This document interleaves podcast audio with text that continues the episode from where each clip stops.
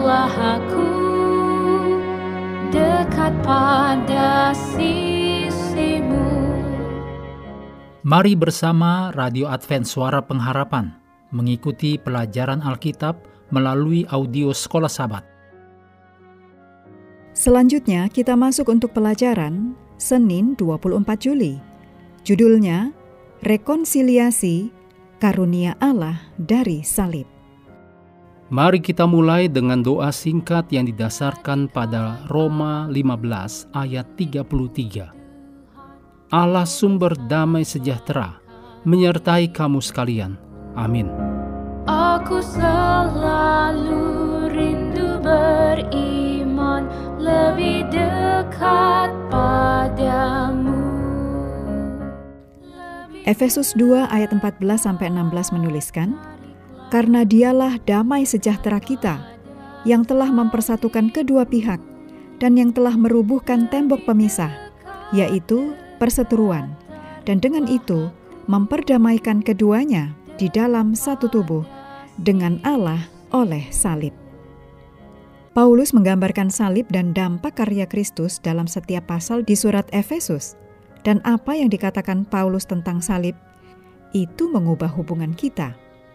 Dicatat dalam Efesus 1 ayat 7 dan 8, Efesus 4 ayat 32, Efesus 2 ayat 13 dan 14, Efesus 2 ayat 16, juga Efesus 5 ayat 2 dan 25.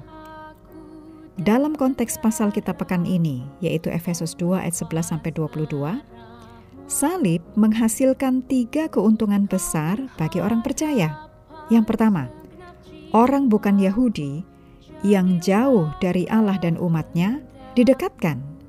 Demikian dicatat dalam Efesus 2 ayat 13. Untuk sekarang menjadi putra dan putri Allah dan saudara dan saudari orang percaya Yahudi. Ditulis dalam Efesus 2 ayat 19. Yang kedua, permusuhan. Dalam bahasa Yunani echthran atau permusuhan yang terkait dengan echthros yaitu musuh, antara orang percaya Yahudi dan bukan Yahudi itu dilenyapkan. Ditulis dalam Efesus 2 ayat 16.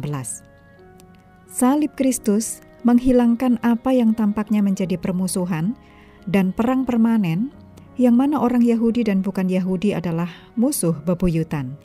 Ditulis dalam Efesus 2 ayat 17.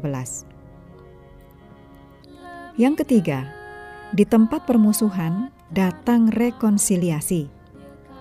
Adalah tujuan Kristus untuk memperdamaikan keduanya di dalam satu tubuh dengan Allah oleh salib. Ditulis dalam Efesus 2 ayat 16, juga Kolose 1 ayat 19-22. Seperti apakah rekonsiliasi itu? Bagaimanakah rasanya berdamai? Bayangkan keregangan yang parah antara seorang ibu dan anak perempuan, dan hal itu telah mengendap selama bertahun-tahun.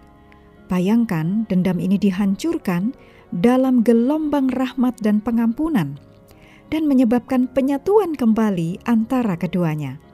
Itulah rekonsiliasi. Rekonsiliasi dialami pada saat salah satu anggota gereja mengesampingkan masalah apapun yang memisahkan dari yang lain dan mengakui anggota gereja lain sebagai saudara atau saudari terkasih yang menerima apa yang telah ditawarkan. Rekonsiliasi bukanlah istilah mekanis atau istilah hukum, tetapi istilah interpersonal yang mempertunjukkan perbaikan hubungan yang rusak. Paulus berani membayangkan karya Kristus yang penuh kuasa di kayu salib berdampak pada hubungan, tidak hanya antara individu, tetapi juga kelompok orang. Paulus membayangkan itu menguasai hidup kita dan menghancurkan perpecahan kita, membubarkan pertengkaran kita, dan memperbarui persekutuan kita dan memahami satu sama lain. Renungkan secara mendalam cara apa yang mungkin perlu kita terapkan prinsip-prinsip ini agar dapat diperdamaikan dengan orang lain. Mengakhiri pelajaran hari ini, mari kembali ke ayat hafalan kita dalam Efesus 2 ayat 13 dan 14. Tetapi sekarang di dalam Kristus Yesus, kamu yang dahulu jauh sudah menjadi dekat oleh darah Kristus.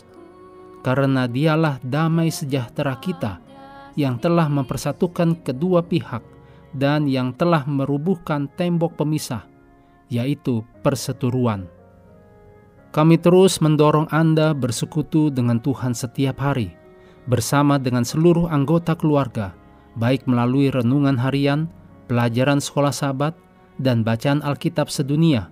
Percayalah kepada nabi-nabinya, yang untuk hari ini melanjutkan dari Mazmur 79.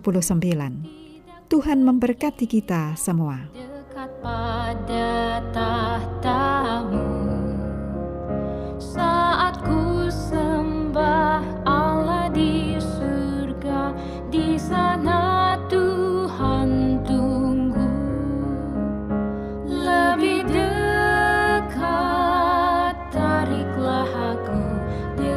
Pada salibmu lebih dekat, tariklah aku dekat.